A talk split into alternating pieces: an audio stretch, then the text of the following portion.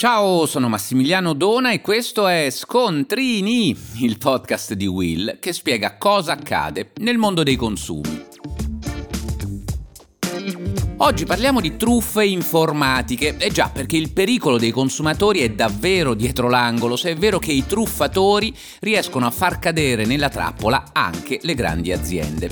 La notizia è di pochi giorni fa. La truffa ai danni di una delle più grandi aziende italiane all'atto di saldare l'ordine per l'acquisto di prodotti informatici e computer. È bastata un'email con una lettera diversa, una L al posto della I nella parola Microsoft, per indurre in errore la responsabile responsabile dei pagamenti che ha bonificato i soldi sul nuovo IBAN. Peccato che non fosse quello corretto.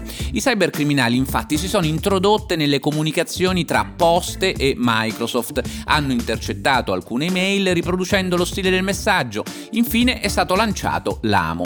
Pagate l'ultima rata della fattura su questo nuovo IBAN. Questa la rettifica, la dipendente non ha notato la differenza tra le due lettere e ha autorizzato il saldo. Insomma, Poste è stata oggetto di un attacco attacco back, business email compromise. Si tratta di truffe finalizzate alla compromissione di email aziendali. Negli Stati Uniti l'FBI ha ripetutamente sottolineato che il denaro rubato attraverso le truffe back supera di gran lunga quello sottratto con gli attacchi ransomware, anche se questi ultimi possono ottenere maggiore visibilità. E attenzione perché questo genere di truffe funziona anche nei riguardi dei consumatori. Gli aggressori si infiltrano in un account di posta elettronica di un privato e lo utilizzano proprio proprio per trasferire il denaro sui loro conti. Magari state per saldare il prezzo di una costosa vacanza, oppure l'ordine per la nuova cucina, per l'auto che avete appena acquistato, oppure per un lavoro di ristrutturazione. Il cybercriminale, dopo aver hackerato il nostro account di posta, resta lì ad attendere finché non si avvicina il momento del saldo e a quel punto interviene per sostituire i dati bancari.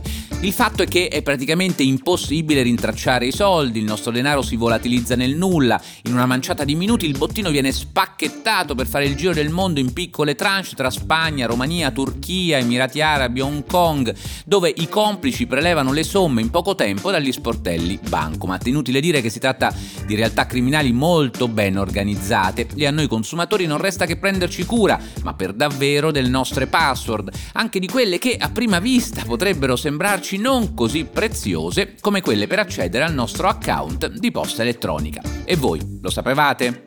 Di questi argomenti riguardanti le truffe ho già parlato in altri episodi di Scontrini che abbiamo raccolto in una playlist dedicata. Se vuoi approfondire il tema, trovi il link della playlist in descrizione.